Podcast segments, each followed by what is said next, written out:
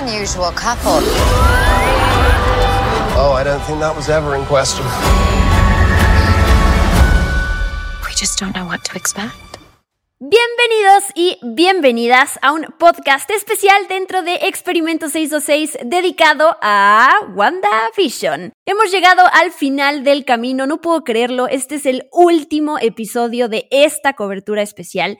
Yo soy Diana Su, me pueden encontrar en Twitter y en Instagram como @_DianaSu y no olviden usar el hashtag Experimento 626. Me acompaña mi queridísima Vicky Reptile desde Argentina para platicar del episodio 9 de WandaVision y el final de esta serie y además nuestra opinión en general de lo que nos pareció la primera serie de Marvel Studios. ¿No te pasa, Vicky, que este bajón que llega después de ver una serie con la que te involucraste tanto, con la que reíste, lloraste, te enojaste, te emocionaste? Y bueno, en este caso además le dedicamos un montón de tiempo a hacer teorías.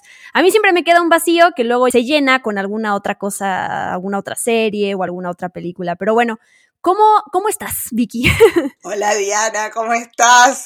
Y acá, sí, la verdad que siento exactamente eso, ¿no? Un poco de vacío existencial después de ver una serie que como vos decías, ¿no? Te conmueve desde el principio hasta el final y cada vez más. Y es como, ¿qué voy a hacer ahora? Más sabiendo que si bien vamos a tener algunas series durante este año que se vienen ahora ya próximamente de Falcon and the Winter Soldier y después en junio vamos a tener Loki. Falta tanto para las películas y sobre todo para la película de Doctor Strange, que es donde sabemos que vamos a volver a ver por lo menos a Wanda. Así que estoy un poco triste, contenta porque me parece que ya lo vamos a hablar más profundamente a lo largo del episodio, pero me parece que es un producto maravilloso WandaVision, que sale más que aprobada esta primera serie de Marvel Universe.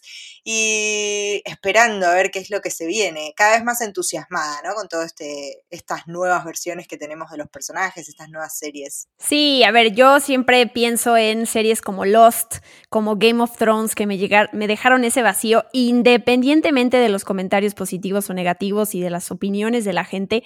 Es ese vacío que te queda y que afortunadamente siempre llega otro producto de tan buena calidad que nos va a dar estas ganas de ver una serie. Empecemos a hablar del episodio 9, el final de esta, por lo menos, primera temporada. No se sabe nada de si habrá más, pero bueno, ahorita lo dejamos como primera temporada de WandaVision. Ya dijimos que al final vamos a compartir nuestra opinión de la serie para que nos acompañen todo este podcast. Empezamos en donde terminó el octavo episodio, es decir, cuando Agatha pues está lastimando a los hijos de Wanda y empezando a tomar el poder de Scarlet Witch después de que le llama la bruja escarlata y le dice, tomo el poder de los indignos. Hay una escena que me gustó, que es cuando Wanda golpea a Agatha y la saca volando ahí con un coche hasta que aparece White Vision. Esto, Vicky, este golpe con el coche y que vemos ahí las botas de Agatha, ¿a qué recuerda? Bien, primero el auto que le revolea Wanda a Agatha. La hemos visto anteriormente hacer eso a Wanda, nada más que la víctima era Tony Stark en Civil War. Pero después, como vos decías, ¿no? El auto cae y lo único que vemos de Agatha son sus botitas saliendo por abajo del auto. Y esto es un nuevo guiño al Mago de Oz. Porque cuando la casa de Dorothy aplasta a la bruja del este, lo único que vemos son sus piecitos. Y acá pasa lo mismo, nada más que están las botas solas, sin el cuerpo de Agatha alrededor. O sea que Agatha de alguna manera ha sobrevivido al impacto con este auto. Sí, ya van varias referencias que se hacen al Mago de Oz. Quienes hayan estado escuchando este podcast desde el principio, pues las recordarán. Y este momento cuando White Vision aparece y empieza a lastimar a Wanda y después llega el otro Vision para ayudarla. Pero yo quiero destacar los efectos visuales de este episodio. La verdad es que a mí me gustaron mucho, me encanta, o sea, me produce muchísima emoción cuando Wanda despega del suelo, echa los brazos para atrás y se eleva. La verdad es que me siento que lo puedo hacer yo también, ¿no? Sé que no puedo, pero me emociona verlo en ella. Yo siempre he tenido un problema con los efectos visuales en las películas del MCU. No considero que todos sean malos, pero si hay varias escenas, digo, tendríamos que ponernos a recordar cada una de las películas peleas y las escenas, sobre todo las de acción, que a veces algunas se me hacen como muy, muy sucias en el sentido de que no se nota quién está golpeando a quién, como que hay algunos efectos y siempre eso yo lo critico mucho, además de una compañía como Disney que tendría todo el dinero del mundo para que las cosas se vean perfectas. Y bueno, saliéndonos de tema, pienso en películas como el live action de La Bella y la Bestia, esta escena del baile en donde vemos a Dan Stevens que está subido en una especie como de muletas para poder tener este tamaño de la bestia, y entonces el pobre no se puede mover y se ve tan tiesa la escena que yo digo, ¿cómo es posible que no puedan encontrar otra forma de hacer las cosas para que se vean más orgánicas, ¿no? Entonces siempre me he fijado en los efectos del MCU, he visto cosas que no me gustan y aquí, no sé tú, pero yo disfruté estas escenas además en el aire, volando, me gustó mucho esta acción, que además sí es la acción que venían esperando los fans. Ya hablaremos sobre el balance de todo esto en la serie de WandaVision, pero bueno, disfruté estos momentos que además, Vicky, se dan unos, voy a utilizar esta linda palabra, madrazos, se dan unos golpes impresionantes entre Agatha Vision, White Vision y Wanda, que me gustó todo ese momento de acción. Sí, además voy a contarlo, si me siguen en Twitter ya lo saben, pero el día anterior a que se estrene el último episodio volví a ver Age of Ultron, y es una película que ya tiene sus años, ¿no? Y la verdad es que cómo avanzaron los efectos especiales, porque es muy distinto lo que vimos en Age of Ultron a lo que terminamos viendo, por ejemplo, en Endgame. Bueno, sin lugar a dudas, el mismo Thanos se ha modificado a lo largo de todos los postcréditos hasta el que vimos en Infinity War y en Endgame, pero además justo vi esa película porque es donde aparece por primera vez Wanda, y también cómo se ha modificado el poder de Wanda ahora que está como superpoderosa, ¿no? Que ha canalizado este poder de bruja escarlata, que ha revelado su poder de bruja, que distinto es lo que estamos viendo, ese poder rojo que le sale y con el que vuela y que lo tira y que mueve las cosas, al que veíamos, por ejemplo, en Era de Ultrón. Sí, creo que una cosa que no estoy criticando el hecho de que conforme pasan los años, obviamente la tecnología va mejorando y entonces vemos que los efectos también van evolucionando, pero yo siento que hay películas como tal que el efecto del minuto 5 está muy bien hecho y a lo mejor en el minuto 40 se ve bastante mal, ¿no? Siento que de repente hay como estas discrepancias de efectos que nunca entiendo por qué. Eso, nada más quería aclarar mi punto. Regresando a la serie de WandaVision, ahora sí. Agatha, cuando aparecen White Vision y Vision, me encanta que se refiere a ellos como el ex y el novio de Wanda en la misma fiesta. Qué incómodo. Estos momentos súper sarcásticos de parte de Agatha, a.k.a. Katherine Hahn, que es lo máximo. Pasamos a ver ahí a Pietro y a Mónica, que ahorita vamos a hablar de ellos, pero llegamos a Hayward, ¿no? Hablemos de Hayward y su plan, el plan que tiene de eliminar a Wanda y de culparla y de hacerle ver a todo mundo que van a creer que Vision va a salir ahí de los escombros de Westview y que va a aparecer como si ese fuera el Vision que se robó Wanda de Sword y que no hay otro con el que ellos estuvieron trabajando. Sí, me parece que terminamos, si nos faltaba, ¿no? Terminamos de confirmar lo que dijo Mónica. Está completamente convencido de convertir a Wanda en una villana solamente para poder quedar con el poder absoluto de este nuevo Vision, el White Vision, para utilizarlo como un arma. Él sabe que ese White Vision y Wanda no pueden coexistir en el estado en el que él lo tiene, ¿no? A ese White Vision después se modifica. Sabe que Wanda va a ser un obstáculo y tiene que eliminarla sí o sí para poder utilizar esa arma sentiente. Y está ahí cerca de Hayward Jimmy Woo, que lo tienen ahí pues como prisionero, y de repente vemos que a partir de unos movimientos que hace logra tomar el teléfono y se logra comunicar más adelante con un tal Cliff y le pide que venga en una hora. No sabemos bien quién es este Cliff. Sé que hay un personaje de Marvel Comics que se llama Cliff Randall, un agente de S.H.I.E.L.D., tengo entendido, Vicky, pero pues no sé si eso tenga que ver. Y además, después del final de WandaVision nos queda clarísimo que de las 100 teorías que hagamos, media se va a volver realidad. Exactamente. Sí, pareciera ser un agente de S.H.I.E.L.D., pero la verdad es que aparece muy poco en los cómics, en la serie no aparece, o por lo menos hasta donde yo recuerdo, y es una serie que Me acuerdo.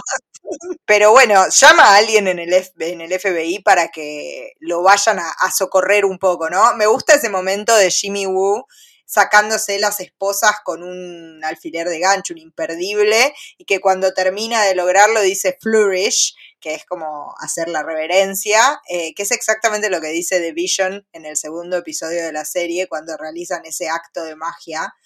Así que sabemos que Jimmy Woo también es un fanático de la serie como tal, de la sitcom, ¿no? Sí, me gusta que hay muchos momentos dentro de cada uno de los episodios de WandaVision que también hacen referencia a algo que pasó en otro episodio de WandaVision. Regresando ahora sí a los madrazos. ¿Ubicas la palabra madrazos, Vicky? También es una mala palabra en Argentina. En Argentina no usamos esa palabra. Entiendo que es como un hostias en español de España.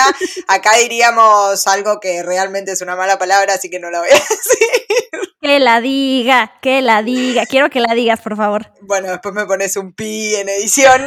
Diríamos que se están cagando a palos. Muy bien. Sí, a ver, madrazos es una palabra altisonante también, Vicky. No es una palabra con la que yo utilizo en mi vida diaria. Cagando a palos, para que no te sientas que eres la única que dijo una mala palabra aquí en el podcast, yo ya dejo también mis palabras aquí plasmadas para la eternidad. Pero bueno, Agatha le dice a Wanda, ¿sabías que hay todo un capítulo dedicado a ti en el Darkhold? El libro de los condenados. Y entonces aquí ahora sí nos queda clarísimo que ese libro es el Darkhold, es el libro que hemos visto en las series de Runaways, en las series de Agents of S.H.I.E.L.D. Lo raro es que tenga un aspecto diferente al Darkhold que estamos viendo aquí en WandaVision. Y bueno, no se sabe si esto tiene que ver con que solamente dijeron, ok, para WandaVision queremos darle un nuevo look, porque sí, porque queremos hacerlo nuevo, otros colores, lo que sea, o porque a lo mejor dentro de WandaVision se quieren distanciar de estas otras series que no son del MCU o bueno, que no forman parte como de estas primeras series de Marvel Studios, que es WandaVision, Loki, de Falcon and the Winter Soldier y todo eso. No sé qué puede hacer, pero por lo menos nos revelan que sí es el Darkhold. Sí, así es. Como vos decías, es distinto al que vemos en Agents of S.H.I.E.L.D. y en Runaways en cuanto a su apariencia, ¿no? La portada. La verdad es que me pondría muy triste si es que se están distanciando de la historia de Agents of S.H.I.E.L.D., sobre todo que en un principio sí era una serie que seguía más o menos la trama del MCU. De hecho, en la serie han aparecido personajes del MCU como Nick Fury, Maria Hill, Lady Sif. O sea, hubo varios artistas invitados, digamos, en Agents of S.H.I.E.L.D., que en algún momento sí se fue un poco de mambo, crearon líneas de tiempo paralelas, viajaron al futuro, al pasado, etcétera. Entonces ahí es donde tal vez se salió un poco de libreto. Por ejemplo, en las últimas temporadas no vemos nada relacionado al snap de Thanos, y esa es como una de las grandes críticas que se le hace a Agents of S.H.I.E.L.D., pero como hubo tantos cambios en líneas temporales, está como justificado de alguna manera, pero sí pareciera que sabemos que estamos ante el Darkhold, pero es uno distinto al que hemos visto hasta ahora. Yo creo que hemos hablado ya en este podcast de lo que significa este libro. Mientras Agatha le sigue diciendo cosas a Wanda, menciona que la bruja escarlata no nace, es forjada, no tiene aquelarre ni precisa encantamientos y su poder supera al del hechicero supremo. Está destinada a destruir el mundo. Así que básicamente Wanda es más poderosa que Doctor Strange.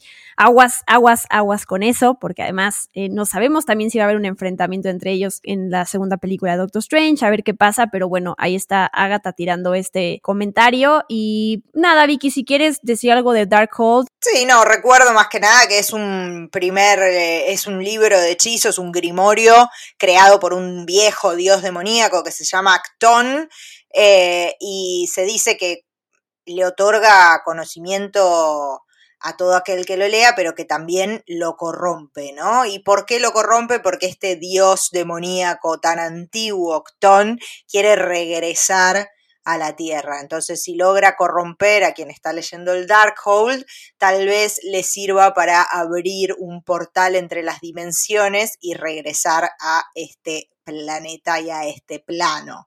Entonces, esto hay que tenerlo en cuenta, sobre todo pensando en el final de WandaVision y en esa segunda escena de postcréditos.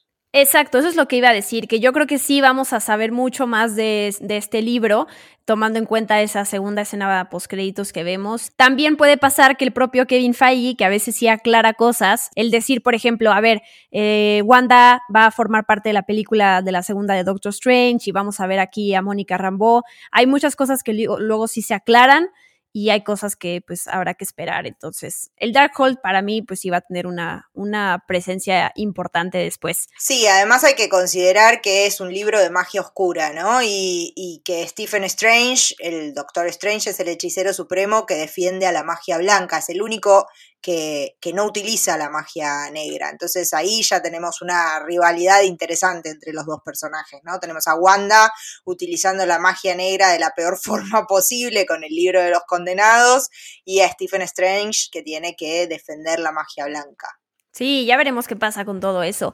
Agatha en algún momento desencanta a todos los habitantes de Westview, que son estas escenas que sí, cuando recuerdo que tenemos a todos estos personajes secuestrados ahí, siguiendo las reglas de Wanda, la verdad es que siempre me siento muy feo por ellos, ¿no? Es Dottie la que vemos que luego le dice a Wanda que su nombre es Sara, que tiene una hija de 8 años y le pide a Wanda que por favor la deje salir de su cuarto. O sea, vamos conociendo como un poquito más de la historia de estos personajes. Y a mí, pues sí me llama la atención que Wanda no entiende, ¿no? Piensa que Agatha está obligando a estas personas a contar una historia para hacerla sentir mal a ella. Es un golpe de la realidad al final de cuentas para ella, porque pues sí los tiene encantados, pues para poder cumplir su fantasía con Vision, y de hecho luego en algún punto explota y se empiezan a ahogar todos, ¿no? Wanda los empieza a lastimar. Pues es duro, como que uno quisiera también que Wanda pudiera cumplir su fantasía, pero la verdad es que hay muchas cosas que están en juego. Sí, es lo que decimos siempre, ¿no? Si bien parece que llevan una vida feliz, no tuvieron ningún tipo de elección en lo que les está tocando, por lo tanto no podemos decir que es una bondad lo que les hizo Wanda. Además, como expresan en este episodio, y un poco lo había contado también Mónica Rambeau cuando sale de Westview, ellos son capaces de percibir todo el dolor de Wanda, tienen hasta sus pesadillas. Entonces son personajes que si bien parecen estar viviendo una vida idílica, es una vida que no eligieron, donde perdieron el contacto tal vez con sus seres queridos, donde Wanda, por ejemplo, a los niños, para no dañarlos, supongo, ¿no? Esto que le había dicho al personaje de Evan Peters, al falso Pietro, cuando estaban hablando en la fiesta de Halloween, de no tocar a los niños para no lastimarlos, pero también les prohibía la salida de las habitaciones, ¿no? Este tipo de cosas que son como oscuras, si bien la fachada de Westview era una vida así suburbana y paradisíaca. Ahora sí llegamos a un punto clave en el episodio, que es uno de los puntos que hizo enfurecer a la audiencia, porque Mónica Rambeau, que está ahí en el cuarto de Pietro, que la tiene secuestrada, pues ¿quién es este verdadero Pietro, este falso Pietro, este fietro, como lo había descrito Agatha, que es Ralph Bohner? Antes que cualquier cosa, esto quiere decir que este Ralph, esta referencia que siempre estaba haciendo Agatha de un tal Ralph, era verdad, ¿no? Esto ya lo habíamos aclarado en el episodio pasado, o más bien habíamos pensado que se trataba solo de un chiste recurrente de las sitcoms, en donde hay un personaje que siempre está haciendo referencia a otro que no existe, que nunca sale a cuadro, ¿no? Pues la realidad es que sí existe el Ralph, el tal Ralph, que digo, no era todo lo que Agatha mencionaba, pero bueno, Agnes en ese caso, pero fue para sorpresa y furia de todos los fans que este Pietro fuera Ralph Bohner. ¿Tú qué sientes, Vicky? ¿Puedes desahogarte? No sé si ya lo racionalizaste y tienes alguna otro sentir, pero ¿qué te provocó esto? Bueno, un poco ya lo había hablado en un episodio anterior del podcast, ¿no? Me parecía que si no iban a utilizar la idea de que este era un Pietro de otra dimensión, no tenía ningún sentido para mí que hubieran puesto Evan Peters. Porque entonces, ¿cómo justificamos que Wanda lo confunda con su hermano? ¿Y por qué él y no un Juan Pérez cualquiera que encontraran en la esquina? Un poco lo había hablado en otro episodio de este mismísimo podcast y volví a sentir exactamente lo mismo, ¿no? Me parece que es como una forma de vanagloriarse, decir, ay, ahora sí podemos usar a los personajes de X-Men y podemos usar a los mutantes, pero igual no los vamos a usar. Me pareció un poco como pobre la explicación. Ojalá haya más al respecto, ojalá realmente empecemos a ver a los mutantes y empecemos a mezclar estos universos, pero por lo menos a mí esto es lo que menos satisfecha me dejó del episodio. Sí, y lo entiendo. Yo creo que la utilización de este personaje fue forzada. Yo me quedo con esta palabra, ¿no? Es raro porque además qué casualidad que ese habitante de Westview se parecía muchísimo al hermano de Wanda de otra realidad, porque al final de cuentas hay que recordarnos. Nosotros como audiencia conocemos el look de Evan Peters como Quicksilver, pero Wanda no tendría por qué hacerlo, la propia Agatha jamás menciona algo de multiversos, o sea, sí es muy raro que como que todo coincidiera, y entonces yo llego a esa conclusión de sí es muy forzado, y me parece que esa es la explicación que tú das, ¿no? Nos quisieron dar a entender que ya pueden en el MCU jugar con estos personajes, no se sabe si van a incluir actores que ya han interpretado a personajes en las películas de X-Men, o van a reiniciar por completo todas las historias, todavía no nos queda claro hasta que lo veamos en una película o se anuncie el cast. Sí, yo también lo siento muy forzado, siento que es abrir una puerta que trae un montón de preguntas de las cuales no nos van a responder ninguna y que fue solo para eso, fue solo para hacer el guiño de decir, ahora sí podemos usar los mutantes. Pero yo lo sentí innecesario, digo, no sé... No es algo que me haya convencido demasiado, no me arruina para nada la experiencia ni nada, ni estoy tan enojada como he visto a otros en redes sociales, pero si tuviera que elegir una de las cosas que no me gustó de la serie, es esta. Sí, pues sí. Bueno, ya pasamos el trago amargo y volvemos a... ya lo superamos. Después de que Wanda tiene este encuentro con los habitantes de Westview y se da cuenta realmente de todo el sufrimiento que están pasando, hace una ruptura ahí en la anomalía, en este campo de energía para que la gente huya, pero ¿qué pasa? Que entonces la gente de afuera puede entrar, ¿no? Y entonces Hayward aprovecha para entrar, y ¿qué pasa también cuando se abre ahí esta ruptura? Que los hijos de Wanda y Vision, el Vision que crea Wanda, pues no pueden existir si no están dentro de este mundo, así que empiezan a desintegrarse y pues finalmente Wanda tiene que cerrar esa puertecita porque si no se va a quedar pues sin su familia antes de haber resuelto todo. Hay un momento que ya se había filtrado en una imagen que era el thumbnail del episodio 9 que se salió desde la semana pasada, en donde vemos a toda la familia en una pose que nos hace pensar obviamente en Los Increíbles, en donde están todos reunidos y listos para atacar. Sí, así es. Además, no solo estaba perdiendo a su familia, sino que terminaba sola rodeada de enemigos, ¿no? Agatha, White Vision, Hayward, que estaba entrando, le venían los enemigos por todos lados, perdía a sus hijos, perdía a su Vision... así que tuvo que cerrar el Hex de nuevo Wanda para poder defender ese hogar, como dicen ahí, ¿no? ¿Qué tal esta plática? Porque es más plática que pelea en realidad entre Vision y White Vision cuando están en una biblioteca, que además qué bonito que sea en una biblioteca, Vicky. Sí, es interesante porque empiezan la pelea bastante violentamente, ¿no? Este White Vision, lo primero que vemos es que está como enceguecido, es un arma realmente, intenta quitarle la gema del infinito al otro Vision, que siempre intenta como convencerlo de que conversen, ¿no? Y de que tienen que ver qué es lo que está pasando en esa situación entre los dos, pero bueno, en primera instancia el White Vision no quiere. Después finalmente logran tener ese momento de diálogo donde hacen mención a algo que se conoce como la paradoja de Teseo.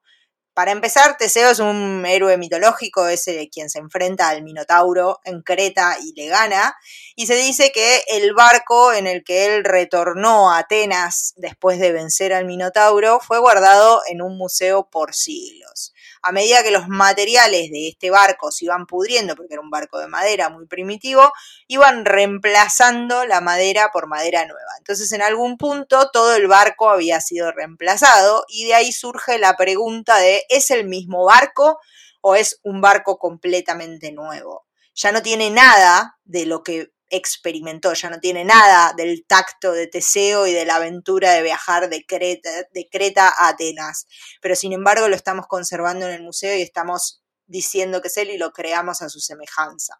Entonces esta paradoja la utiliza The Vision para hacerle entender la paradoja en la que se encuentran él y White Vision, ¿no? Si bien White Vision tiene el cuerpo original del hombre que amó Wanda, digamos, de este androide, El otro es quien tiene los recuerdos y las emociones. Entonces logra como establecer un contacto y se dan cuenta de que tal vez ninguno de los dos sea el Vision original, porque lo que tiene uno el otro carece y viceversa, digamos, ¿no? Así que logra como de alguna manera restablecerle los recuerdos, pero tenemos que entender que no tiene los sentimientos que tiene Vision. Entonces, por ahora, no estamos ante el mismo personaje, y es más, yo creo que esta versión del personaje, por lo menos, ya no la vamos a ver más. Sí, es bien bonito, como dije, que además toda esta escena se lleve a cabo en la biblioteca, con estos personajes que están llenos de conocimiento y que lo han demostrado. Vision, el Vision que hemos visto viviendo con Wanda, que siempre está haciendo referencias ahí a escritores, y a libros y todo eso. Y me gusta, digo, hablando de lo que representa esta escena dentro de una lucha, que es tratar de resolver las cosas a partir del diálogo, ¿no? A partir de hablar con el otro y decir, a ver, ¿cuál es tu cometido y por qué estás haciendo esto? ¿Te diste cuenta que estás mal? Yo no estoy buscando lo mismo que tú, o sí, ¿no? O sea, creo que hay tantas, desde guerras hasta peleas familiares y de pareja y de amigos, que se resolverían si realmente escucháramos al otro y pudiéramos llegar a una conclusión en conjunto. Ahí lo que le dice White Vision a Vision es, la directiva de mi programa es destruir a Vision, ¿no? O sea, yo no tengo nada más que hacer más que lo que me ordenaron, y pues eso es lo que vengo a cumplir. Entonces también, ¿cómo juzgas si eso es para lo que está hecho, no? Y Vision le dice, como tú ya lo explicaste, ¿no? Yo no soy el verdadero Vision, solo soy un Vision condicional. Y White Vision termina diciéndole, solicito más detalles, ¿no? Como que esta parte también de, ok, cuéntame más.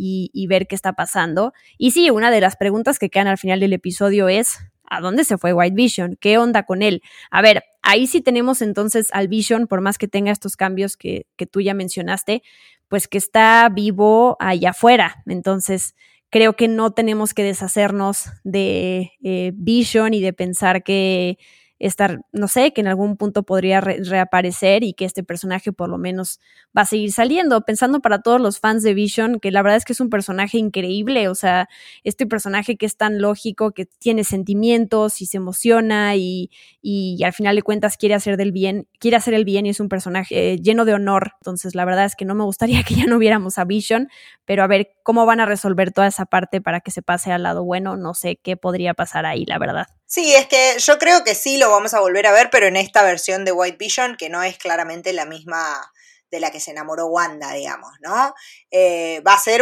una nueva versión. Igual el mismo personaje, la versión que creó Wanda, lo dice al final, ¿no? Fui una voz sin un cuerpo, luego fui un cuerpo con una voz, y luego fui esta creación de tu alma.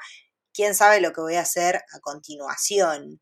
Entonces me parece que la nueva, digamos, el Vision, ya no sé qué sería, 3.0, 4.0 que vamos a ver, va a ser este White Vision, que si bien tiene los recuerdos y el conocimiento del otro Vision, del anterior, porque es el cuerpo original, no ha experimentado por sí mismo esos recuerdos, no ha generado tal vez el amor que sintieron Wanda y Vision en su tiempo. Entonces me parece que va a ser una versión distinta, que no necesariamente va a ser villano para nada, porque me parece que en esa conversación que se da entre los dos en la biblioteca, una de las cosas que resiente el White Vision es que se da cuenta de que le removieron los recuerdos para poder utilizarlo como un arma.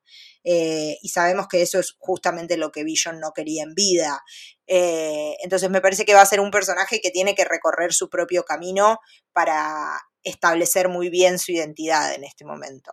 Sí, totalmente. Y después vemos ahora sí la resolución de varios, pues, del conflicto en general, ¿no? Ahí están Tommy y Billy quitándole las armas a los soldados, Mónica protegiéndolos, y vemos más de estos poderes que seguramente vamos a ver todavía más en la película de Capitana Marvel 2, cuando le disparan y las balas la atraviesan.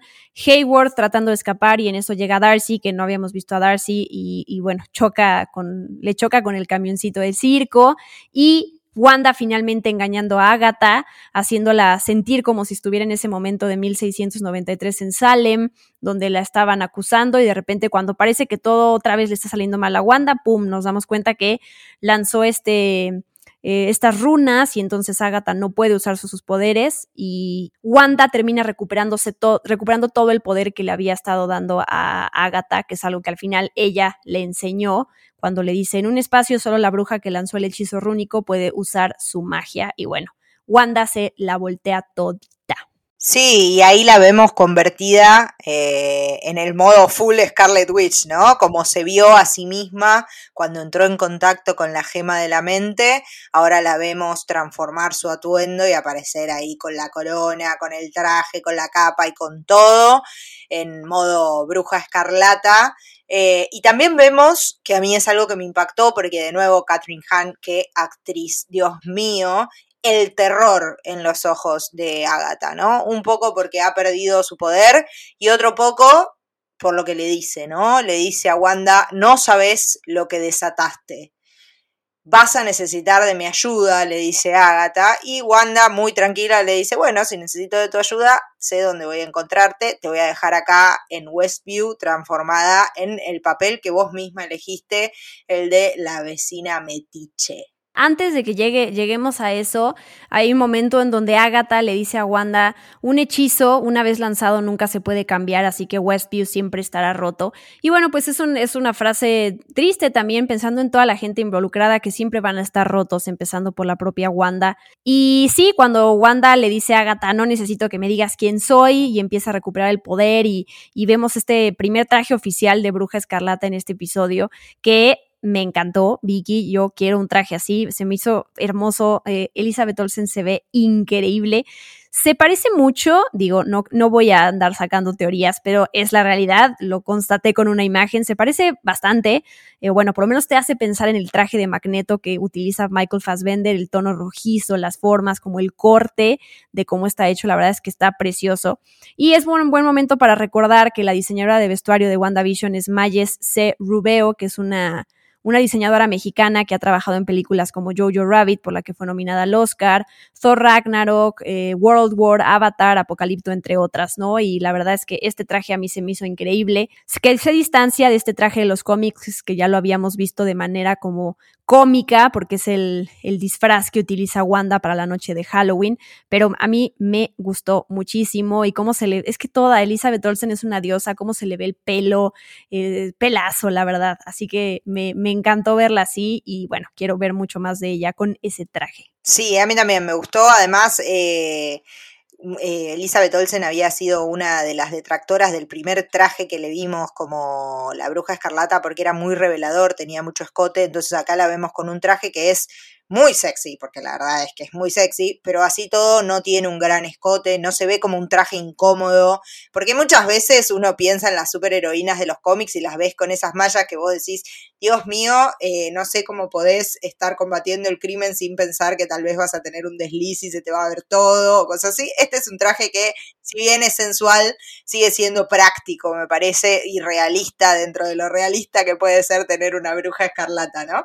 Claro, sí, totalmente. Ahora sí llegamos después de este clímax, al momento en donde Wanda y Vision regresan a casa con sus hijos, los acuestan, les dicen que están muy orgullosos de ellos, y sí es una escena muy triste, porque sabemos que es la inevitable despedida entre todos. Lo que dicen ahí es algo también muy bonito, ¿no? La familia es para siempre, nunca podríamos separarnos aunque lo intentáramos. Y Wanda dice algo curioso, porque les dice a Billy y a Tommy: chicos, gracias por elegirme para ser su mamá. Pensando como en la parte poética de cuando tú tienes un bebé, de alguna manera el bebé que viene de algún lado te elige para crecer en tu pancita, pero esto de elegirme, y pensando también como en la segunda escena postcréditos que vemos, de que los oye a ellos como si estuvieran en algún otro lado, no sé, se me hizo algo, una elección curiosa de palabras. Sí, a mí me pasó lo mismo, ¿no? Considerando que sabemos que estos niños en los cómics son un fragmento del alma de Mephisto, que vienen de otra dimensión, es interesante el uso de las palabras de Wanda: gracias por elegirme para ser su madre. La verdad que ellos te eligieron, digo, hasta ahora sabemos que es Wanda la que ha manejado todo, por eso es raro que ella les diga a los chicos que ellos eligieron a Wanda como madre, ¿no? Sí, quiero repasar todo este diálogo entre Wanda y Vision al final, cuando ya se están despidiendo, cuando Wanda baja a la sala y Vision prende la luz y le dice, te quiero ver mejor, y le dice, Wanda, sé que no podemos seguir así, pero antes de partir siento que debo saberlo, ¿qué soy?, ¿no? Vision lo fue descubriendo, pero pues ya le pregunta tal cual a Wanda para que ella le diga, y ella le responde algo muy bonito, que es, tu Vision, eres el fragmento de la gema de la mente que habita en mí. Eres un cuerpo hecho de cables, sangre y huesos que creé. Eres mi tristeza y mi esperanza, pero sobre todo eres mi amor. No, lo leo y se me pone la piel chinita también. Es un momento súper triste. Vision le dice lo que ya había dicho Vicky hace rato: fui una voz sin cuerpo, un cuerpo pero no humano, pensando en todo su pasado de Jarvis, de Ultron, y ahora un recuerdo hecho realidad. ¿Quién sabe qué podría ser después? Para mí también queda claro que no tenemos que despedirnos de Vision porque va a seguir apareciendo. La pregunta es ¿cuándo? ¿En qué serie? ¿En qué película? Ya veremos qué pasa. Y termina diciendo, ya nos despedimos antes, así que es lógico que... Y Wanda le dice, nos volveremos a decir hola. Y Vision cierra diciéndole, hasta pronto, querida. Y entonces vemos cómo se desmantela la casa, las capas de las diferentes épocas que hemos visto que van desapareciendo hasta que llegamos a Wanda, en el momento en donde está solo el terreno. Y está ella sola. Bueno, me voy a poner a llorar de nuevo. He llorado mucho. Las 2-3 veces que vi el episodio lloré en todas. Así que no me extrañaría que me ponga a llorar ahora. Es un momento bellísimo y es un momento esperanzador también, porque es eso, ¿no? Vamos a volver a ver este personaje. Hay que ver cómo. Y también me resulta como muy fiel al personaje de The Vision, que él le haya preguntado qué soy, ¿no? Porque esa curiosidad innata de The Vision estuvo hasta en este recuerdo hecho realidad que era. Es la versión original de Vision esa, ¿no? Ser un personaje curioso.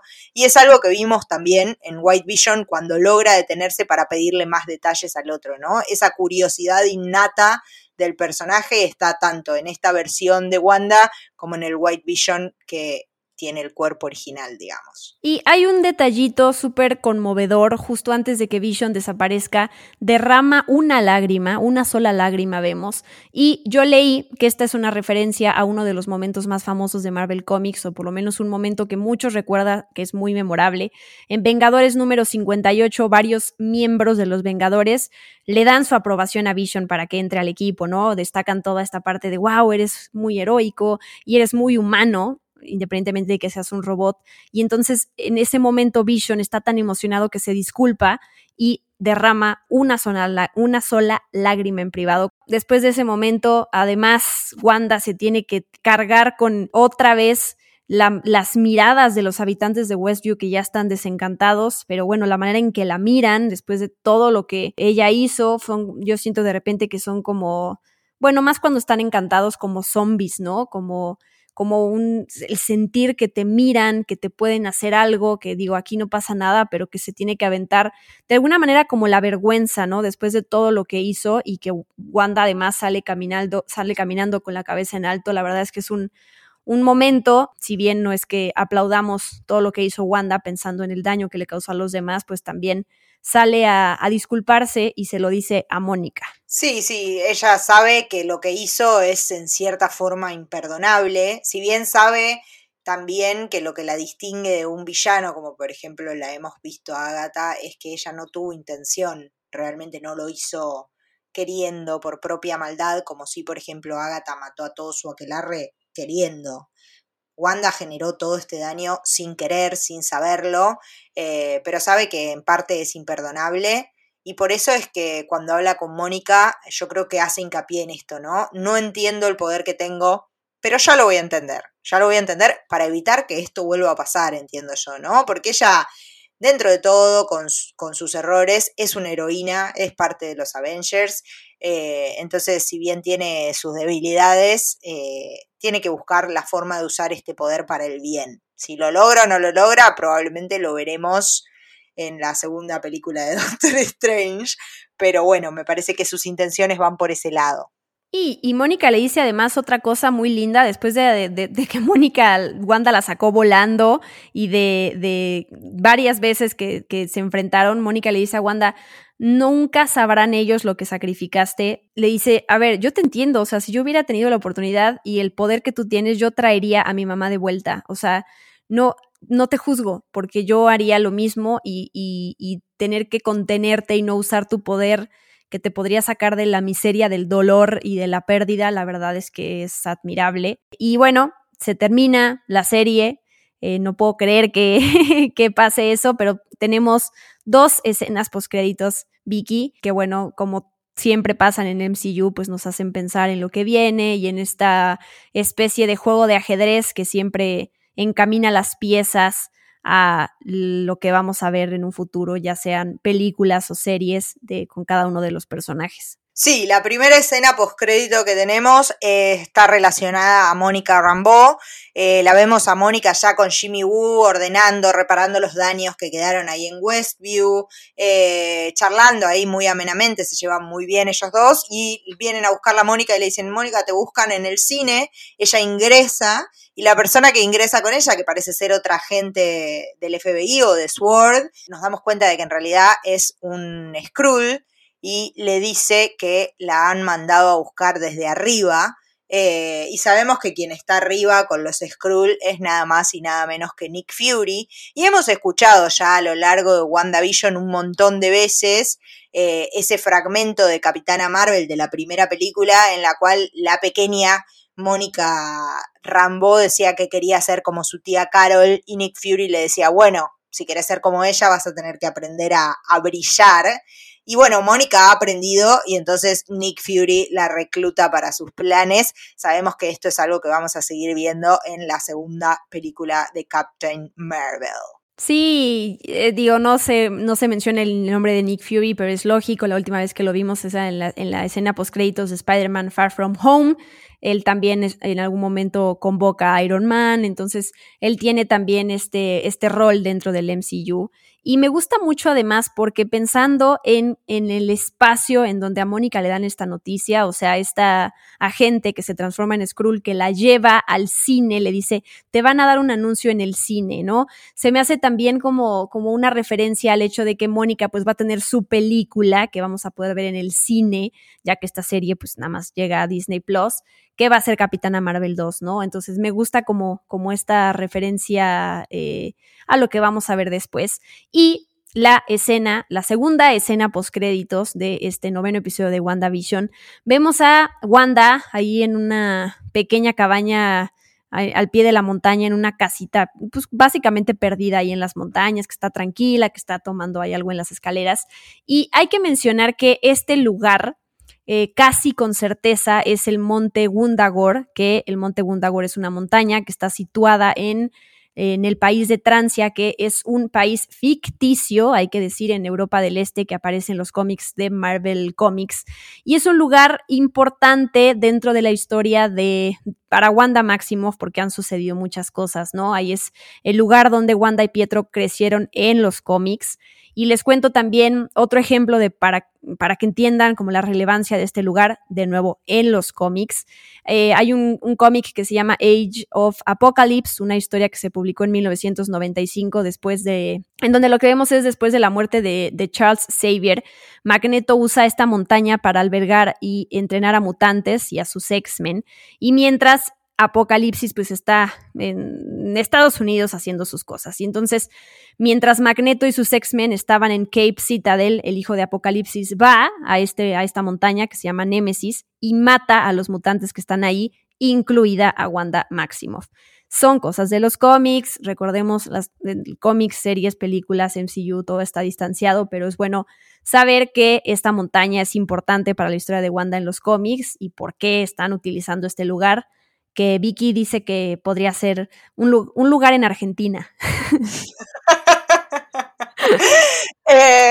No, 2 cosas. Podría ser un lugar en Argentina que según las películas de X-Men se llama Villa Gesell, que no es. Villa Gesell es un pueblo costero en la Argentina. Parece que filmaron en la Patagonia y se confundieron un poquito con los nombres. Lo vemos a Magneto ahí, por eso el chiste, en una cabaña en la Patagonia argentina, que en las películas de X-Men se llama Villa Gesell, muy parecida, donde la vemos a Wanda, pero también hay que decir que si se trata del Monte Gundabor, que es lo que a mí más me parece, más allá del chiste con el error de las localidades de la provincia de Buenos Aires, el Monte Gundabor también se dice que es donde este dios antiguo, Chthon, escribió el Darkhold. Así que no sería raro que Wanda esté allí y que su conexión con este dios antiguo y malvado sea más fuerte en ese lugar. Y más allá de todas estas explicaciones y conexiones que estamos haciendo con esta montaña, es la última escena de esta escena postcréditos la que nos deja como intrigados. Vemos a esta Wanda en forma astral que está en otra habitación leyendo el libro de magia de Darkhold. Esta escena recuerda mucho a Doctor Strange, que lo hemos visto hacer esto igual, de usar su forma astral para estudiar varios libros mientras duerme en la primera película.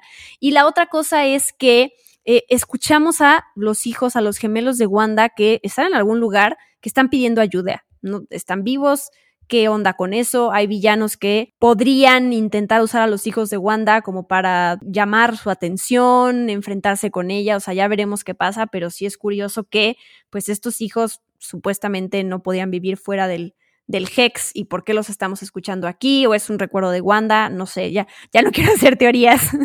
Se sabe además, de acuerdo a Den of Geek, los actores que interpretaron a Billy y a Tommy, que son Julian Hilliard y Jed Klein, filmaron ya escenas para Doctor Strange in the Multiverse of Madness, así que en Londres el año pasado, así que pues al parecer ahí van a estar. Sí, parecen ser como el cebo que le ponen a Wanda para algo, ¿no? ¿Quién está detrás de todo esto? Bueno, veremos, pero pareciera ser más considerando esto que hablábamos hace un ratito nada más, ¿no? Esa elección de palabras de Wanda de gracias por elegirme para ser su mamá. Bueno, tal vez estos niños realmente eligieron a Wanda o vinieron de otro lado, no son creación de ella, están en otro universo, en otra dimensión, son prisioneros de alguien ahora. Veremos, lo veremos probablemente en la segunda película de Doctor Strange, para la cual falta un montón. Y ahorita hay que concentrarnos en lo que viene, que de entrada es de Falcon and the Winter Soldier. Ahorita en un momento vamos a recordar los títulos de Marvel y las fechas de estreno que ya se confirmaron, pero yo quiero dedicar unos minutos ahorita a decir lo que nos pareció la serie de WandaVision en general. La verdad es que lo platicaba con Vicky antes de grabar esto y he llegado a la conclusión, entre más y más lo pienso, de que me gustó mucho la serie de WandaVision, fuera de un par de cositas que no me convencieron, como ya mencioné lo de Modern Family en algún momento, este homenaje que hacen a esta serie. Disfruté enormemente WandaVision y quiero destacar tres cosas, sé que hay otras, pero bueno, yo me quedo con estas. De entrada, que Marvel Studios haya logrado sorprendernos con un formato completamente diferente, ¿no? Se arriesgaron y de hecho yo sé de varias personas a la fecha que no les gustan los primeros episodios de WandaVision, o sea, independientemente de que ya se explica por qué vimos episodios en blanco y negro, por qué hablamos de The Brady Bunch o de Malcolm in the Middle o de Dick Van Dyke Show. Aún así hay gente que no les gustaron estos episodios, está bien. A mí se me hizo un gran acierto. Además, pensando que es la primera serie de Marvel Studios, el inicio de la fase 4 del MCU, que hayan arrancado con esto, la verdad es que tanto el nuevo formato y la razón y justificación de todo esto y que tiene sentido, la verdad es que a mí me parece un gran acierto. El peso que podrían tener las sitcoms en la vida de Wanda y que alguien diga, bueno, pero ¿cómo es posible que tú realmente vivas en esa realidad o a partir de los programas que ves en la televisión, ¿no? Lo que mucha gente dice es cómo te puede influenciar la televisión. Y la realidad es que aquí vemos las sitcoms moldearon e influenciaron la vida de Wanda, como a muchos nos pasa con la cultura gringa, o sea, en nuestro país muchas cosas que llegan es para nosotros como eso así es la vida. Sabemos que Wanda además busca estas historias en donde hay travesuras tontas que siempre terminan bien, porque es la manera de no enfrentarse con la realidad tan trágica que haya vivido, entonces todo tiene sentido y tiene lógica. Y además toda la serie nos mantuvieron enganchados diciendo qué rayos está pasando, o sea, el primer episodio era como, pero, o sea, más allá de las teorías que fueran o no verdaderas, todo el tiempo era ¿qué rayos estamos viendo? No entiendo nada. Y eso también, pues, es algo, un plus, ¿no? Ahorita hablo de mis otros puntos porque ya me extendí. Quiero que Vicky cuente por qué le pareció WandaVision. Pero todo esto en general, la verdad es que a mí me pareció un gran acierto y agradezco que Marvel como a nosotros como espectadores nos den diferentes cosas, apuesten por otras y no entiendo al fan promedio de Marvel Studios o de cualquier película de superhéroes que buscan acción y que buscan entretenerse y ver golpes y ver batallas y cameos y crossovers, pero para mí tienen que ir más allá y me gusta que lo sepan y lo hagan. Sí, coincido 100% con esto, ¿no? A mí me gusta ver cosas diferentes y además me parece que también es una forma de demostrar que esa misma historia de superhéroes, de que se den madrazos, como dijiste vos, se puede contar de otra manera. Y ya lo veníamos como anticipando un poco en las películas, ¿no? Porque si vemos de nuevo toda la fase anterior, empezaron con un tono y siguieron con otro. Digo, pienso particularmente, por ejemplo, en Thor Ragnarok, que me parece que es una de las mejores dentro de la fase 3, y es una película distinta dentro de ese conglomerado de films, ¿no? Y porque tiene otro tipo de humor, porque tiene otro tipo de ritmo, porque tiene otra estética. Entonces me parece que está buenísimo apostar a seguir contando estas historias de superhéroes, de peleas y de superpoderes de otra manera. Y como vos decías, ¿no? Estas sitcoms crearon la psicología de Wanda, un personaje que su vida se vio atravesada por un montón de duelos de un nivel de tragedia muy alto, digo, el de sus padres en plena guerra, el de su hermano en plena batalla y después ve morir al hombre que ama no una, sino dos veces. Realmente es un personaje que necesita un espacio para refugiarse y ese espacio para refugiarse son las sitcoms y por eso cuando su inconsciente genera todo esto, lo genera en ese refugio que ella encontró. A mí la verdad es que también es una serie que me ha gustado muchísimo. Me parece que esto, ¿no? Es tan original y además le da un peso a este personaje femenino, que es una crítica que tal vez se le ha hecho a Marvel, ¿no? Sobre todo en las últimas películas, de no saber como encastrar a sus personajes femeninos de la forma correcta, desarrollarlos, darles una psicología. Bueno, acá exploramos al 100% la mente de Wanda, las etapas del duelo que ella tiene que atravesar. Me parece que eso es riquísimo. Además lo hizo con tres actores de gran calibre, Elizabeth Olsen, Paul Bettany y Katherine Hahn. Me parece que tiene un elenco increíble y que está buenísimo. Es un nuevo formato que me parece que abre la puerta a probar otras cosas y eso siempre, siempre se celebra. Sí, no todo el mundo lo celebra, Vicky. Yo siento que hay mucha gente también que no le, o sea, que está cómoda, que se sabe la fórmula, que por eso también el MCU tiene el éxito que tiene y está bien que no siempre sea así, o sea, está bien que también esa gente que le cuesta trabajo poder apreciar otros formatos, que está en todo su derecho, pero que también lo hagan, o sea, que no solo por esa gente sacrifiquen el hecho de arriesgar y el hecho de buscar otra manera de contar una historia, ¿no?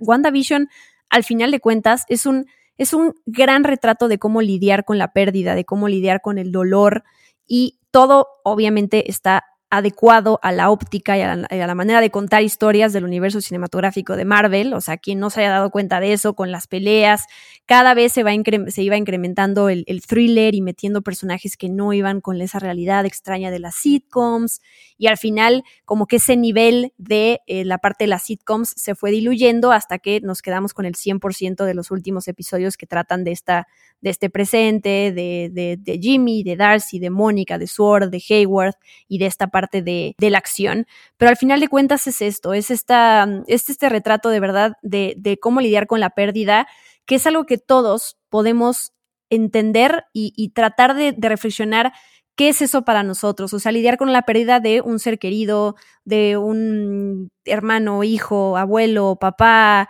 un perrito, alguna mascota, y no pérdida a lo mejor de física de alguien que dejó el mundo, también de pérdida de dejó de ser mi amigo, o sea, si uno realmente, quien no logra como que entender esta profundidad de lo que están tratando, del tema que están tratando de plasmar aquí en WandaVision, es como ver en sí mismo ¿Cómo realmente tú te gustaría vivir esa pérdida? Pues es no teniéndola, o sea, es volver a traer al mundo a eso que te hace falta. Y entonces cuando te pones a pensar en eso, creo que podrías valorar a quien todavía no lo logran hacer un poquito más la serie. No quiero convencer a nadie, pero sí se me hace a lo mejor que es un tema, como que una reflexión que a lo mejor no muchos han hecho y que a lo mejor puede ayudar a tener una perspectiva diferente de la serie. Están estos momentos tétricos también, que ya los hablamos en los episodios, pero las brujas de Salem, las apariciones de Vision muerto, de Pietro, la verdad es que están estos momentos tétricos. Y Vicky, tú ya mencionaste lo de las actuaciones, yo me quedo con Elizabeth Olsen, sí, Paul Bettany, sí, Katherine Hahn, pero qué bárbara Elizabeth Olsen con la cantidad de sitcoms, de épocas y de cosas que tiene que cambiar de una a otra. La verdad es que yo no conocía en ella ese talento y la verdad es que me dejó impresionada y quiero, además, que Vicky recomiende, yo no la voy a recomendar porque no la he visto y no le he hecho caso a Vicky, pero quiero que recomiende una serie en la que estuvo Elizabeth Olsen que se llama Sorry for Your Loss, que además mucha gente dice, bueno, pero es muy difícil verla o tengo que pagar, y la realidad es que está ahí al alcance de nuestras manos. Y después de que hayan visto el gran trabajo de Elizabeth Olsen, pues ojalá ahora sí vayamos, y me incluyo, a ver esta serie de Sorry for Your Loss. Sí, así es, muy mal Diana Su, que no me sigue las recomendaciones. Elizabeth Olsen hizo hace muy poco una serie para Facebook Watch que se llama Sorry for Your Loss, como vos dijiste. ¿Cómo hacen para ver esta serie? Bueno, entran a Facebook, ponen en el buscador Sorry for Your Loss, los va a llevar a la página y ahí en la página van a estar todos los episodios. ¿De qué va la serie Sorry for Your Loss? Bueno, la tenemos a Elizabeth Olsen nuevamente atravesando un duelo, pobre mujer. Perdón, pero es así. Ella interpreta a Lig, una joven viuda, ¿no? Una chica joven casada que su marido ha muerto repentinamente en un supuesto accidente. Y la serie lo que hace es explorar cómo atraviesa el duelo este personaje, ¿no? Porque a veces cuando pensamos en una historia, sobre todo sobre una viuda o un viudo, pensamos en personajes de la tercera edad, digamos, ¿no? Pero esta es una chica de 30 y pico de años que de repente se encuentra con que toda la vida que planificó al lado de una persona no va a suceder porque esa persona murió. ¿Cómo me enfrento al duelo? ¿Cómo la gente también no concibe que ella es una viuda? ¿Qué pasa con sus vínculos familiares, ¿no? ¿Cómo la contienen? Es un personaje que, así como la vemos también acá en WandaVision, ¿no? Si bien está atravesando un duelo, ese duelo que atraviesa muchas veces la hace poco querible, un personaje muy enojado con el mundo, que maltrata a los que tiene alrededor, por esa furia que siente, por esa injusticia de haber perdido antes de tiempo a la persona que amaba, de no entender qué es lo que pasó. Pero además a mí es una serie que me gusta muchísimo, primero porque sus episodios son cortos también, de menos de media hora, y segundo porque hace no solo un muy buen trabajo retratando estas etapas del duelo y no es una cuestión romántica y así dolorosa y dramática, sino porque también hace una muy buena exploración sobre la salud mental y cómo la depresión y las distintas enfermedades de la salud mental pueden llevar a la gente a los límites, y lo hace sin caer en el golpe bajo, lo cual es muy, muy interesante. Así que van a Facebook, ponen en el buscador Sorry for Your Loss y se ven los episodios. Tiene, si no me equivoco, 2 temporadas nada más. La van a disfrutar muchísimo. Van a llorar también, no les voy a mentir, pero la van a disfrutar muchísimo.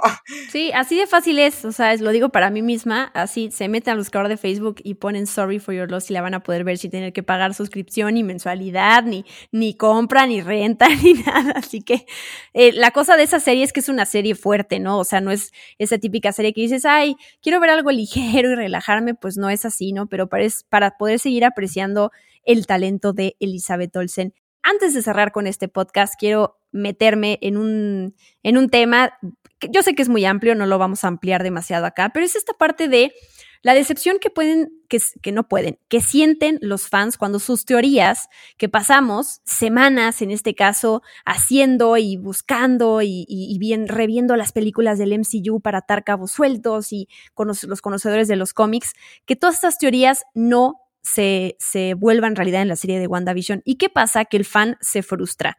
Hay un artículo que les voy a poner en la descripción del podcast, si es que lo escuchan en YouTube, que escriben en Collider, en el medio de Collider, que me pareció muy interesante, porque refleja mi sentir con todo esto, ¿no? El artículo, les leo un par de cositas que dice: el internet me prometió que Magneto podría salir en la serie. El internet me prometió que ese ingeniero que menciona Mónica Rambeau, que ese ingeniero iba a ser John Krasinski, y entonces que lo iban a presentar como Reed Richards en el MCU, y aquí lo platicamos, ¿no?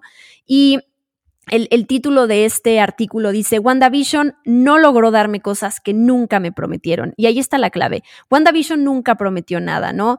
Sigo compartiéndoles algunas cosas del artículo. Dice: se supone que los programas de superhéroes tratan de darme más superhéroes. Esa es como la crítica que hace este artículo, ¿no?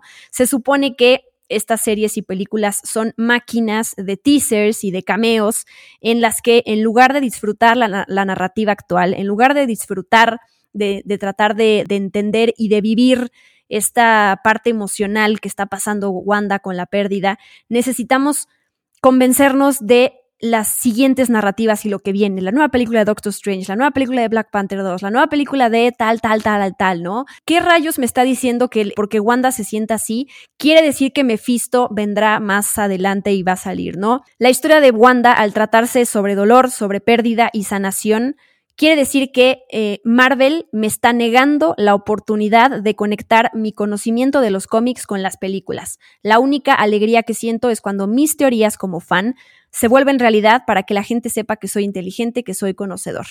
Lo cual es durísimo. No estoy diciendo que todo el mundo opine así. Nosotras aquí estamos haciendo teorías y no creo que esta crítica vaya para nosotras, ¿no? Somos conscientes de que todo lo que creamos fue a partir de que nosotras sacamos conclusiones, porque es divertido hacer teorías. O sea, ¿por qué las vamos a seguir haciendo ahora y para siempre Vicky y yo? Y lo hicimos con Lovecraft Country de HBO y lo seguiremos haciendo, es porque es divertido, o sea, es parte de esta experiencia.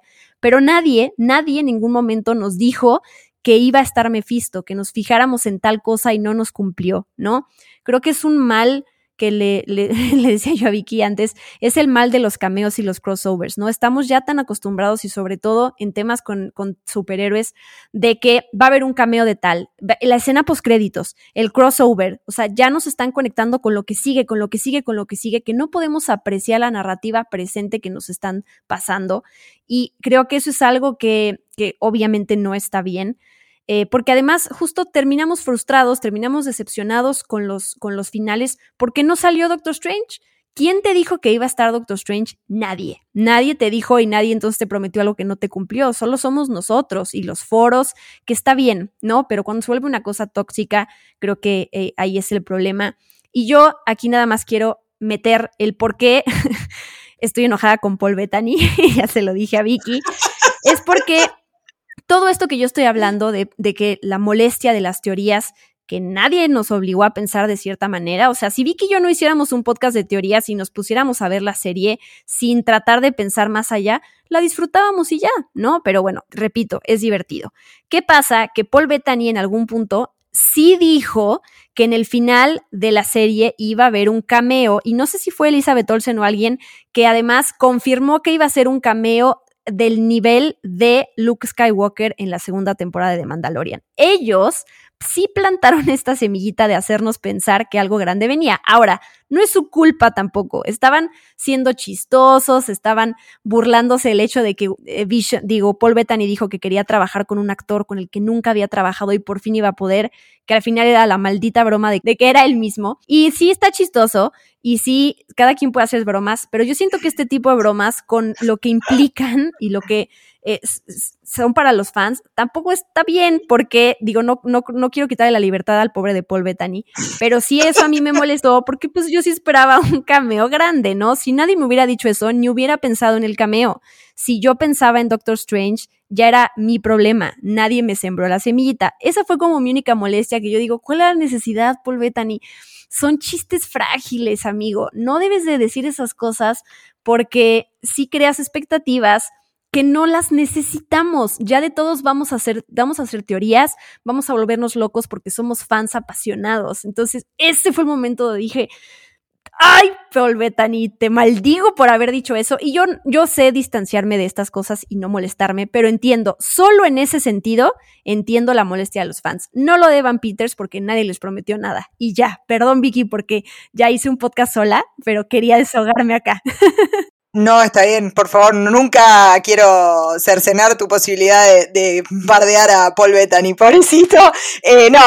Con respecto a eso, me parece un chiste demasiado inocente para el estado en el que estamos de Marvel, ¿no? Es como, dale, Paul Bettany, no sabías que se iba a hacer una bola de nieve con ese comentario tonto que hiciste, pero bueno. Pobre Paul Bettany, es un hombre muy inocente, evidentemente. Lo queremos, que quede claro. Sí, sí, lo adoramos. De hecho, cuando me di cuenta de que era eso, me reí sola y dije, ay, es un tarado. pero bueno, lo queremos un montón. Con respecto a lo de las teorías, me parece que ahí está la clave, ¿no? Vos dijiste en algún momento, cuando se vuelve tóxico ya no funciona. Y es eso, está buenísimo hacer teorías porque uno se entretiene y se mantiene en la conversación de la serie y vas pensando y qué sé yo. Ahora, si me voy a enojar porque no me cumplieron la teoría, que es casi como decir no me cumplieron el capricho, evidentemente o me faltan problemas o no sé, ya es como una obsesión. Realmente está buenísimo hacer teorías y divertirnos todas las semanas diciendo, uy, mirá si pasa esto, mirá si pasa lo otro, sobre todo porque lo hemos comentado acá, ¿no? El MCU, si bien está inspirado en los cómics, no es exactamente igual, entonces tenemos un montón del material del cual podría estar nutriéndose la serie, como sí o como no, digo, podría estar nutriéndose o podría no estar nutriéndose, que es lo que pasó en casi todos los casos, digamos, pero tiene que ser eso, tiene que ser una diversión. La serie no está para cumplir nuestras fantasías más oscuras sobre los cómics de Marvel, está para hacer su propia narrativa y me parece que en eso WandaVision cumplió muy bien.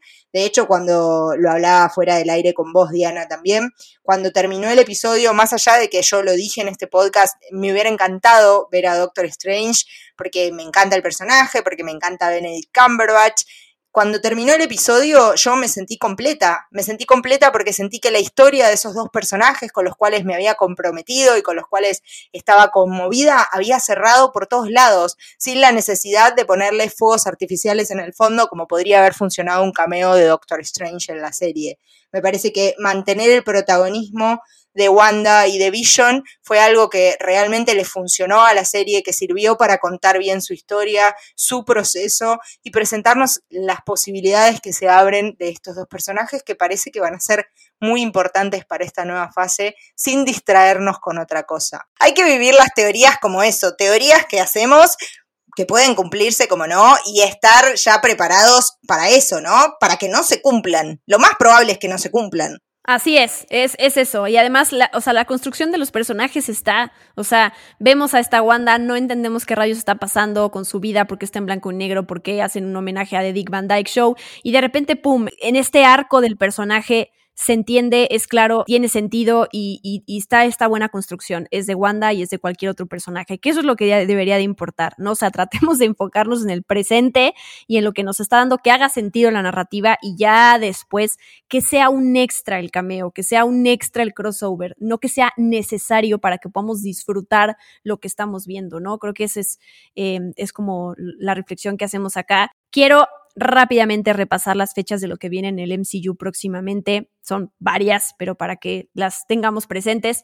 The Falcon and the Winter Soldier llega el 19 de marzo, la película de Black Widow el 7 de mayo, la serie de Loki el 11 de junio, Shang-Chi and the Legend of the Ten Rings el 9 de julio, The Eternals el 5 de noviembre y Spider-Man No Way Home el 17 de diciembre, todo de este año. Entre esas películas va a llegar What If, esta serie animada que se supone que llega a mediados de 2021, también Mrs. Marvel y también, no sé si Hawkeye, la serie de Hawkeye llegue este año, pero bueno, esas todavía no tenemos fechas confirmadas y luego tenemos todo lo que llega en 2022.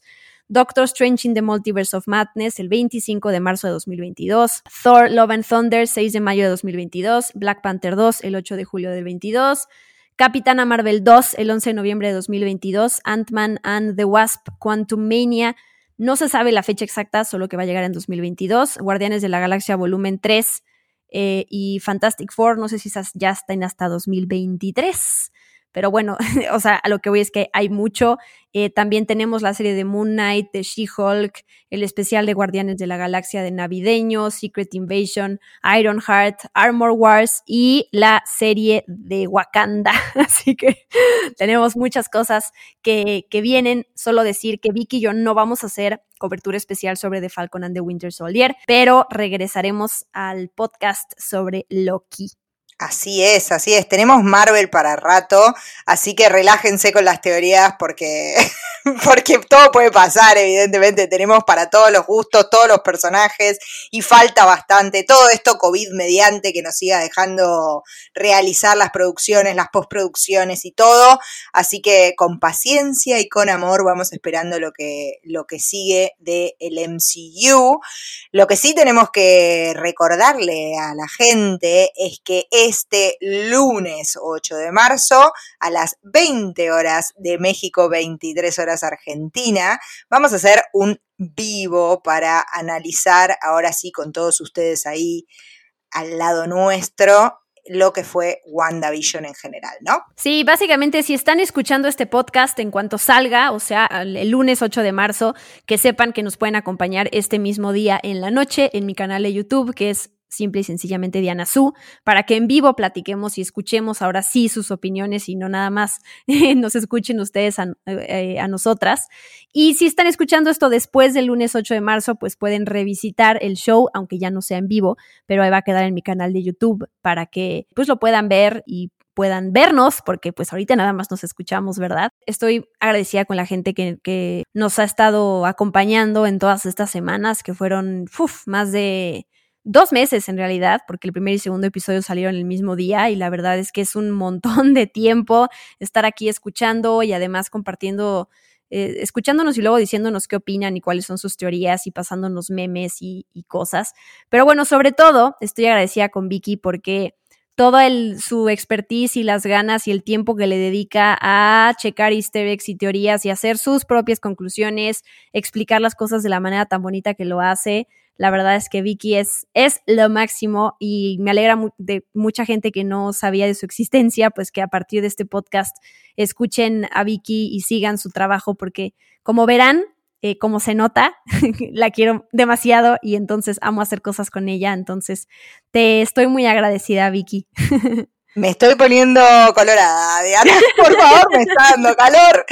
No, yo la verdad es que te agradezco a vos por darme el espacio también para hablar de WandaVision y de Marvel, que son 2 cosas que me encantan, por invitarme a esto, porque sabés que me encanta hacer cosas con vos también, por eso cada vez hacemos más y nos entusiasmamos y a veces queremos abarcar más de lo que podemos, pero bueno, ya nos estamos aprendiendo a controlar también en eso, pero nos gusta este trabajo, a mí también, yo lo disfruto mucho, le agradezco a la gente, la verdad es que desde que empezamos a hacer este podcast se ha conectado bastante gente conmigo a través de redes sociales, pueden seguir como @VickyReptile, y siempre con mensajes muy buena onda, de mucho cariño, y yo la verdad es que disfruto hablar con ustedes también de esta serie, de todas las otras que veo, así que sigamos la conversación por redes sociales, vengan a los vivos que hagamos con Diana de acá al futuro, y nos reencontraremos en el podcast para hablar de Loki. Muy bien, Vicky. Antes de hacer mi cierre, nada más te pregunto algo más que decir, porque no quiero que te quedes con algo y yo ya. Bueno, gracias. Bye.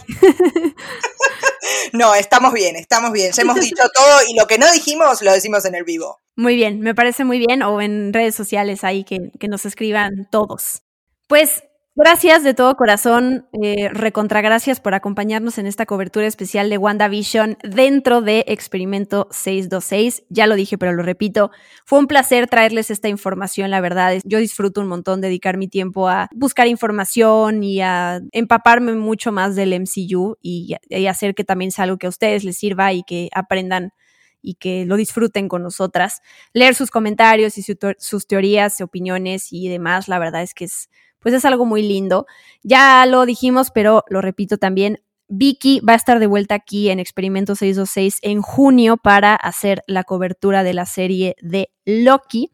Y recuerden que a mí me pueden escuchar todos los miércoles con un nuevo episodio de Experimento 626, que es un podcast dedicado al universo de Disney. Así que ahora sí regreso a esta misma dinámica de todos los miércoles un nuevo episodio de muchas cosas, ¿no? Mis últimos episodios se trataron sobre Soul, sobre las locuras del emperador, el jorobado de Notre Dame.